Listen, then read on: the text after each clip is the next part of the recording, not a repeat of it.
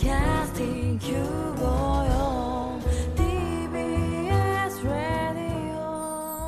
ビーエス ラジオポッドキャスティングをお聞きの皆さん、こんにちは。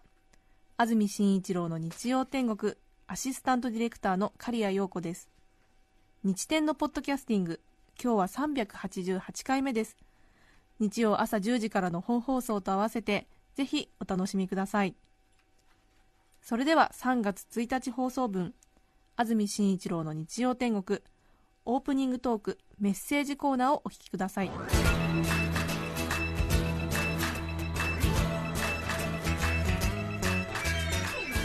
安住紳一郎の日曜天国。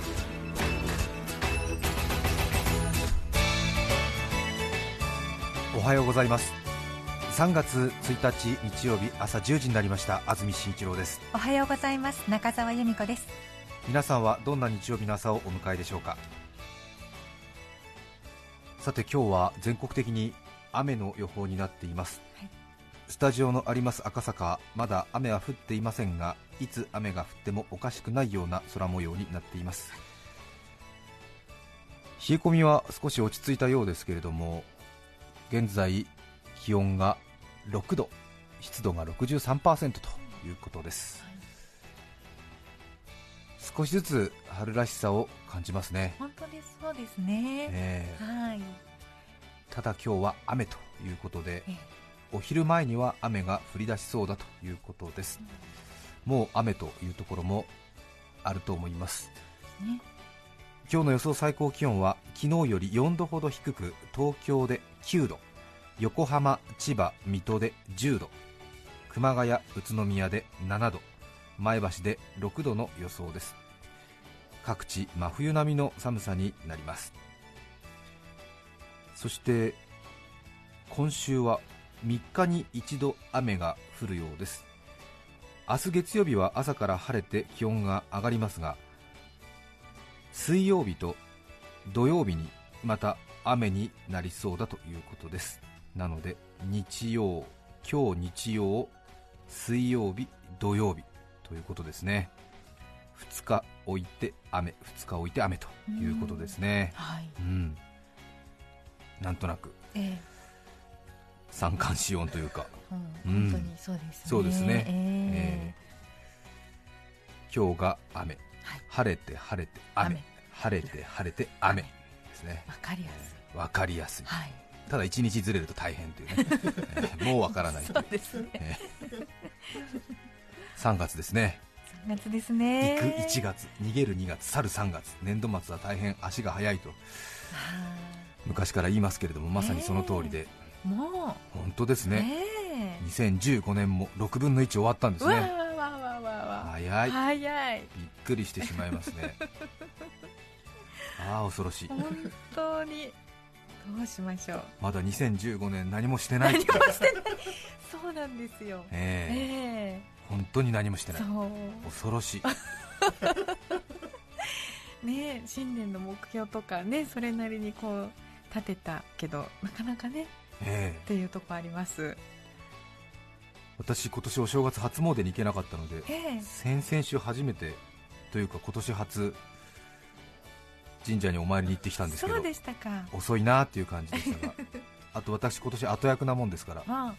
役払いですか、ええ、一緒にしていただきましたけれど、ええ、かつて具体的に役払いの時に悩み事を書いて人前で読み上げられて以来抽象的なことを書くようになりましたが抽象的なこと自意識過剰といえばそうなのかもしれませんが、私少し珍しい名前を両親からいただいておりまして、安住紳一郎と申しますが、はい、なかなか同姓同名の人間を見ることがないので、神社など病院などでフルネームを呼ばれますと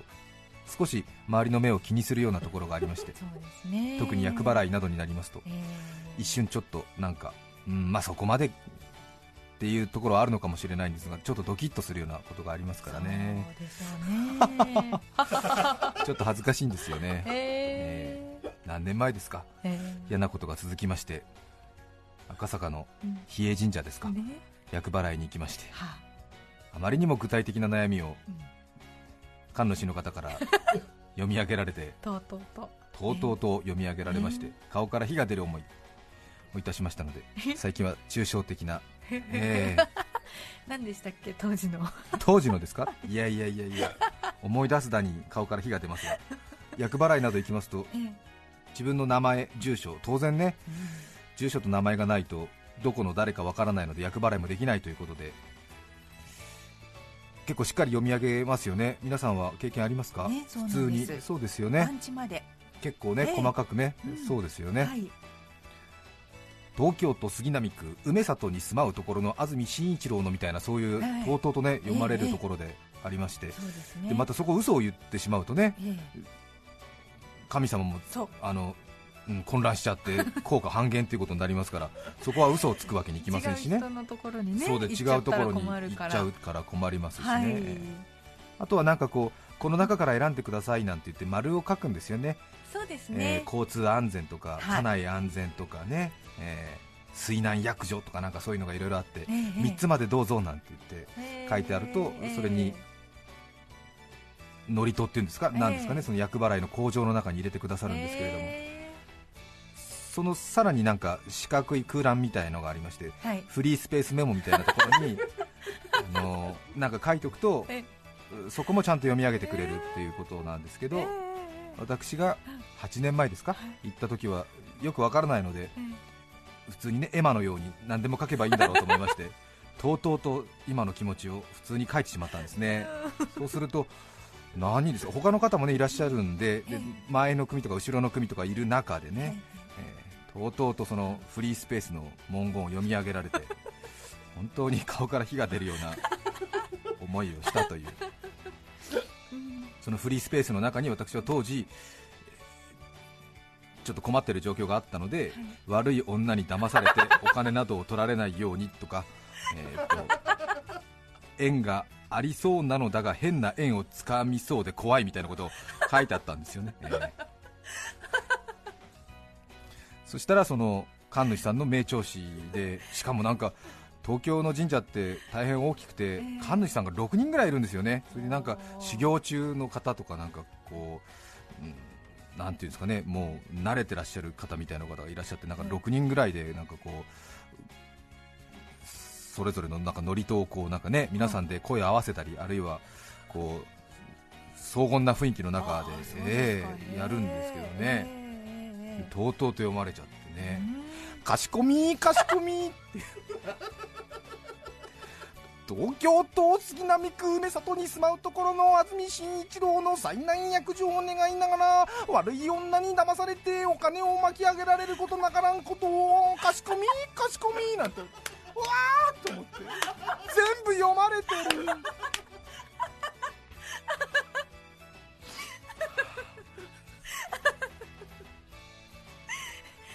ちょっとでも格調が高くなりますね。そうですね、ね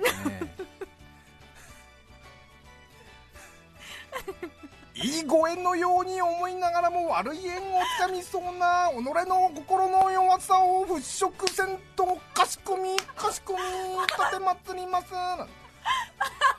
よく神主の方もねえそのままそのまま読んでくださったなと思うんですけど、ね、なんかちょっとでも本当の気持ちだったからね。そうですよね、うん、そうなんかね、本当の悩みだったらそうよ、うん、やっぱりそのままねえ、はい、今年後役なので先週ですか、そうか、それは前の役だったってことですよね。あ、これは別に役年ではなくて本当にちょっと続いて続いてたので行ったんですよね。悪いことが続いて、はい、はい、今年は後役だったので行ってきたんですけれどね、えー、団塊ジュニア、はい、大変な時期に差し掛かっておりますそうでしょうかね。さんがつですね、はい、春になりますので、ね、きっといいことがあるでしょう。そうですね今日のメッセージテーマこちらです。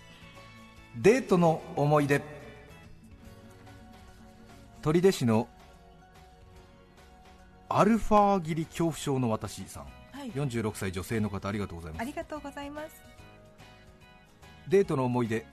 それはそれは昔高校生の時のデートの話です、はい、学校の休み時間に話したいことがあるから今日の夜はちじに自宅に電話していいと A 君に言われました。その後の授業は頭に入らず、帰宅後は自宅の電話機が鳴るだけで心臓が高鳴るほどの緊張状態、はい、正確な時刻をいちいちななのダイヤルで確かめたい気持ちをこらえ、来たるべく夜はちじを待ちました。いいですね、わかりますよ、よんじゅうろくさいですもんね。同じくらいの世代です。家のね、電話がね、家族に取られてはなるまいなんて言ってね、うん、微妙な距離を取りながら家の電話の前で待ってた、そんな感じでしょうかね。そしてはちじぴったりに電話機のベルが鳴りました、はい、A 君からの電話でした。電話の内容は次の土曜日のデートのお誘いでした、はい、もちろん快諾、行き先も決まり、そして A 君は言いました、はい、じゃあどこで待ち伏せするA 君も緊張していたのだと思います。この日のデートのことはどこで待ち合わせをしたかなど全く覚えていないのですが、この一言が今でも A 君とのデートの思い出となっています。かわいいねえ確かに似てますもん ね, ね, そうですね。待ち合わせするって、ね、うん、どこで待ち伏せするどこで待ち伏せするって、ね、締め切り恐怖症の私さんですね、失礼いたしました。鳥弟子からいただきました、ありがとうございます、うん、ありがとうございます。タイのバンコクからいただきました、ありがとうございます、えー、スノモのパクチーさん、さんじゅう代女性の方、ありがとうございます。ありがとうございます。あら、タイでお仕事ですか、うんね、ご主人のお仕事ですか、なんでしょうね、えー、バンコク。はちねんほど前、当時お付き合いをしていた彼とにかげつぶりにデートをした時のことです。いちねんだからこの人にじゅうにさいくらいの時ですね、うんうんうんうん、あら楽しそう、うんうん。久しぶりのデートに気合が入り、普段履かない高めのピンヒールで出かけました、はい、いちじかんほど歩いた頃でしょうか、履き慣れない高さのヒールに足が悲鳴を上げ始めたのです。そこで彼に足が痛いから少しゆっくり歩いてほしいとお願いしました、はい、すると彼は、あ、そうなの、分かったと言い、なんと歩道の幅いっぱいにジグザグに歩き始めたのです。ん右斜めに向いて歩き、端っこに到達するとくるりと向きを変え、左斜めに向かって歩く、歩いていくのです、はい、これを繰り返しながら歩くのです。恥ずかしいのでやめてほしいと伝えると、彼は大丈夫大丈夫大丈夫とそのまま歩き続けるのです。道行く人たちの邪魔をし、好奇の目で見られ、足を引きずる女を連れ、彼は一体何をもって大丈夫というのか、止まったらダメなのか、うん、お前は回遊魚か、そうね、スーッと冷めるということを初めて体験しました。冷めた目で見る彼にはどこにもかっこいいと思うところがありませんでした恋は盲目、マグロは中トロ。数日後、彼にお別れを告げました。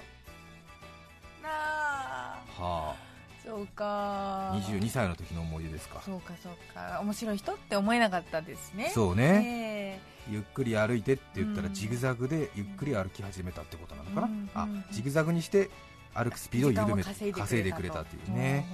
はあ、確かに冷めちゃったですね。そうかそうか、はいはい、怖いですねありますよ、そういうことね、ありますね、えー、一瞬のユーモア命取り感性が合わなければね、そこで、ね、えー、全く面白くないもんね、こっちはね、えー、さーっとね、うん、波が引いちゃうっていう、はあ、何ジグザグなんて言って乗っていけばよかったのかしらね足痛いわけですからね、うん、そうですよね、うん、ジグザグねなんて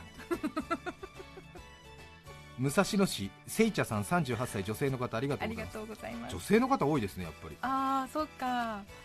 デートの思い出、はい、高校生の時に中学時代に好きだった男の子と七夕祭りに行くことになりました、うん、ウキウキして早めに待ち合わせ場所へ、軽くストレッチをして気合を入れながら待っていましたが、それが間違いでした。伸びをした瞬間、下半身に開放感が、パンツのウエスト部分のゴムが切れてしまったのです、うん、幸い短パンを履いていたのでずるっと下までパンツが落ちることはありませんでしたが、油断すると短パンの隙間から落ちてきそうでデートに集中できませんでしたパンツが落ちてこないようにずっと大股で歩いていたのは言うまでもありません。女性ですよね、女性の方さんじゅうはっさい厳しいね。大股で歩くとパンツ落ちてこないんですか。そうでしょうかね。あ、でもそっか、あの太もものところでこうキープしたいからグッと角度をつけるのかな。はあはあはあ要するに、そうか、うん、そうですよね、きっとね。あ、大股で歩いていたのは言うまでも、これね、経験した人じゃないとわからないからね。そうですね、うん、そうデートの前にストレッチをして待つっていうのがいいですねいいですね、高校生の時にすでにね、えー、ストレッチをして気合を入れながら待っていく。女性だよね、女性ですよいいじゃないですか。面白い、ね、楽しい方だと思います、はい、パンツがパンツのゴムが切れたときはパンツが落ちてこないように大股で歩く方が落ちないということでね、うん、そう覚えておこう覚えておかなくちゃいけませんよね、うん、私よくお腹痛くなるんで、ええ、お腹が下ってそのちょっと我慢しながらどうやって歩いたら楽になるかということは日々研究してますんでね。そうですよね、えー、ちょっとこうお尻を私は後ろの方にちょっと突き出すような感じでクロマニョン人みたいな感じでこう歩くとベインがあまり直撃しないっていうなんですかね、あの重力を少しこうちょっとあの斜めにするみたいな逃すみたいな感じですね。直腸の角度を少しちょっとこう前に倒して、ね、前の方にして角にして下腹部をグッと押さえつけた感じでこうお尻を外側にポッっていうね感じで出すっていうんですか、イメージできますかね。骨盤前傾、はい、骨盤前傾というか骨盤をね、うん、あそうですねこうグッと腰を入れて、うんうん、ものすごいあのグラマラスな、うん、トムとジェリーに出てくるあの太いおばさんみたいな感じのお尻にグッとしてこらえると平気だっていうのがねありますよね。あと小学校いちねん生の時にもう出してしまって困ったなっていう時のお尻の角度もあるんですけど、はい、いかんっつって何パンツの中でコロコロしてるってこと？パンツの中でコロコロしてる寸前ガッっていう時はそれをやりますよね。それまでごめんなさい、本当にこういう話する予定じゃなかった。私小学校いちねん生の時に小学校からずいぶん離れたところに住んでたんですよね。それで給食食べてごじかんめ終わってそして小学校いちねん生ですからね、ろくさいそうね。で家までの距離が何キロさんキロよんキロぐらいあったと思うんですが、あ、まあね、小学校の中では一番歩いて帰る距離が遠いくらいのところに住んでてよんじゅうごふんぐらいかかってたのかな、うんうんうんうん、ものすごく遠くて、で田舎なので当然トイレなどないので、うん、要するにもう便意との戦いなんですよね、当時から。はい、はい、それでもうどうしようもないだみたいな感じを毎日やってたんですけど、そのうち木内武君っていう同級生と仲良くなりまして、その私の家の帰り、小学校から私の家の間に木内武君の家があって呉服店を営んでたんですけども、木内呉服店っていう大変あのいいお宅だったんですけども、それで私はそのどうしようもないときは、はい、その木内武君のうちに遊びに行くっていう体裁を取りながら木内君のお宅のトイレを借りて小学校いちねん生の後半のいちねんかんを過ごしたんですよね、はい、で木内君は大変いい子で、えー、あのあそうだよねなんて言って、うん、僕当時アズって呼ばれてたんですが、うん、アズの家は遠いからトイレ使った方がいいよなんて言ってね、うんえー、優しい子だったんですけども、えー、でもこっちはもうその緊急事態になった時に木内武君家に行って、はい、武君って言って、ね、言ってるもんですからね、えー、必ずそのお尻が出た状態でこうあってなってて、でたけしくんたけしくんなんつってゲームウォッチやりませんかって言ってたんですよ。たけしくんはいい子だったからもういつもねあの遊んでくれたんですけども、えー、私はもうゲームウォッチほどほどにしてもすぐあの失礼したんですけども、えー、色が進めばね、まあね、はい、うんうん、そしたらその木内たけしくんのお宅に、はい、あのおばあさんがいらっしゃって、えー、当時だからななじゅっさいぐらいだったのかな、えー、要するに俺がいつもたけし君家に遊びに来るときは要するにもう、もうね、お尻がこう出ちゃってるわけよね。だからちょっとねあのなんかあの大きな怪我をした同級生だとずっとおばあちゃんが俺のことを思ってて、えーえー、それでそのあるときね、だからあの、はいまあ、いつもお宅お邪魔するときはもうお尻出してもうダーッてゴーってなってやってやってるでしょ。でこれもったもったもったもったして歩いてるから、あるとき木内君家のおばあちゃんが、はいはい、安住君はね足にそんな怪我をしてるのに明るくて偉い子だねなんて言われていや違うんだけどなみたいな、たけしなんつってほらなんつってねえなんつっておばあちゃんもう涙出ちゃうねなんつっていつも明るくてね安住君はなんて言われて、いや違うんですけどちょっと私うんこしたくてこうなっちゃってるだけなんですけどみたいな、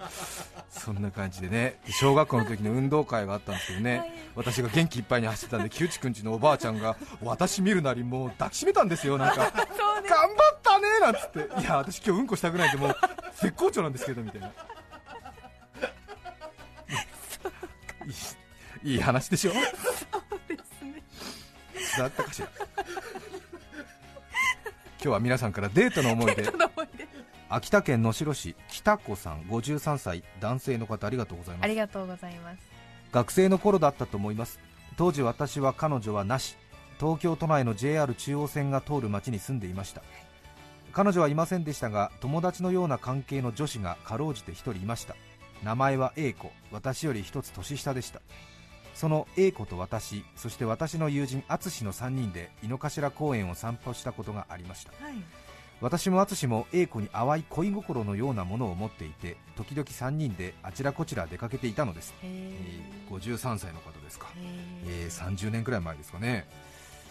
休日の井の頭公園は大勢の人がいました。季節がいつ頃だったのか忘れてしまいましたが、池の周りの桜の木には濃い緑の葉が生い茂っていました。私たちさんにんはボートに乗ることにしました。しかしボートはふたり乗りだったのでひとり余ります。私は淳に、俺はいいからお前が A 子と乗りなよと言いました。でもそれは決して親切心から出た言葉ではありません。話し下手な私がもし A 子とふたりでボートに乗ったとすると、最初の数分で話題が尽きてしまって、あとは長い沈黙が続き、ふたりが気まずい雰囲気になることが目に見えています。私はそんな事態になって A 子に嫌われることを恐れたのです。淳も私に、俺はいいからお前が乗りなよと言いました。別に私を気遣ってそう言ったわけではありません。奴は井の頭公園でボートに乗ったカップルは別れるという都市伝説を信じていて、それを私に押し付けようとしていたのです。ふたりともお前が乗れ、いやお前が乗れと言って譲りません、はい、そのうちどちらかが俺一人で乗るからと言い出すと、いやいや俺も一人で乗るよ、いやいや俺が俺がと言い合いになり、そしてやがてじゃあみんなで一人で乗ろうかということになり、えー、結局その日はさんにんがそれぞれ一人でボートに乗るということに落ち着きました、はい、私は一人でもボートに乗りたかったのでそれでもよかったのですが、おそらく A 子は何も言わなかったけれど怒っていたと思います。理由が何であれ、ふたりの男にボートの同乗を拒まれ、その上大勢の親子連れやカップルが楽しげに語らう休日の公園で一人ボートを漕ぐ寂しい女になってしまったのです。それから何十日か経った頃、 A 子は私でもなく淳でもない小野君という他の男を彼に選びました。そりゃそうなるわなと思いました。秋田県の能代市からごじゅうさんさいの方、北子さん、さんじゅうねんまえの思い出ということです。ね、はっきり覚えてるね、さんじゅうねんまえの出来事でも ね, ね目に浮かぶようです、うん、まあちょっとねさんにんでね、うん、A 子とどっちが付き合うかみたいな雰囲気になってたんでしょう ね, なってたんでしょうね。微妙なねちっちゃな得点を稼ぎたかったんでしょうね、それぞれね、えー、失点を恐れたっていうことなのかな。そうですね、うん、ちょっと今読みながら大沢優里さんの女のリポート風な感じになっちゃって自分でもびっくりしたんだけどそうですね、うん、確かにちょっとね、はい、そうでしたね、語尾の感じとか、うん、そうですね、えー、A 子に嫌われることを恐れたのです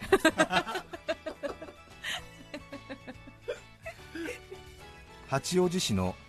八王子の高尾さん太郎さんろくじゅうろくさい男性の方、ありがとうございます。ありがとうございます。かれこれごじゅうねんまえの頃、はい、高校生の時でした。とても好きだった同級生にデートを申し込んで動物園に行くことになりました。動物園の入り口で待っていたら、彼女一人で来ると思っていたらさんさいくらいの子供を連れてきたんです彼女の母親が気を利かせたらしく、デートが変な空気にならないよう彼女の姉の子供を連れてきたそうです。姪っ子さんとかなのかな。二人っきりでのデートの夢は崩れました。仕方なく遊んでいたら子供が火がついたように泣き出して、ママがいないママがいないとぐずってしまいました。彼女はあやすこともできず連れて帰っていきました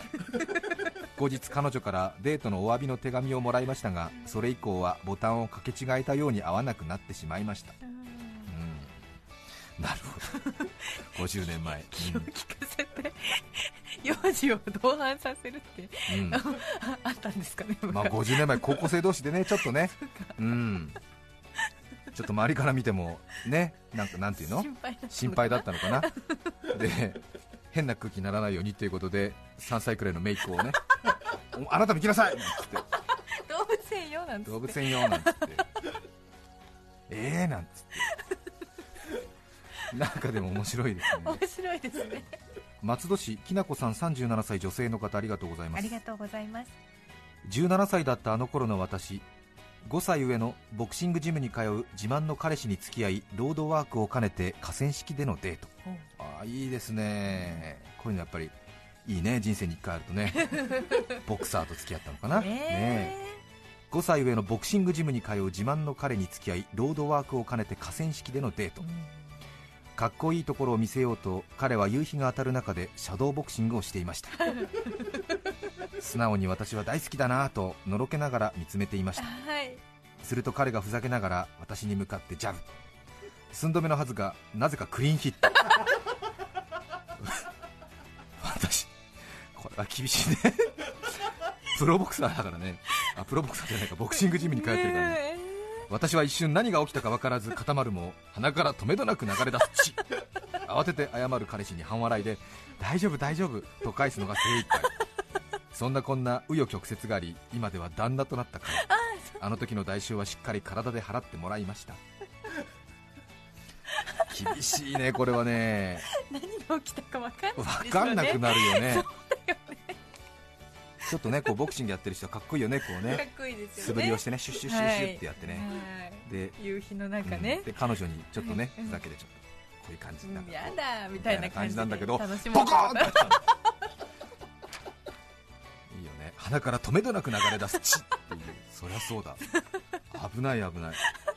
危ない。さんがつついたち放送分、安住紳一郎の日曜天国、それでは今日はこの辺で失礼します。安住紳一郎のポッドキャスト天国、寒暖の差が激しい日が続きます。春が来そうだ三寒四温、映画を撮るよその四温、 ティービーエス ラジオきゅうごよん。さて来週さんがつようかの安住紳一郎の日曜天国、メッセージテーマは私のずるいところ。ゲストはなぜ世界で今ハゲがクールなのかの著者、福本陽子さんです。それでは来週も日曜朝じゅうじ、 ティービーエス ラジオきゅうごよんでお会いしましょう。さようなら。安住紳一郎のポッドキャスト天国、これはあくまで試供品、皆まで語れぬポッドキャスト。ぜひ本放送を聞きなされ。 ティービーエス ラジオきゅうごよん。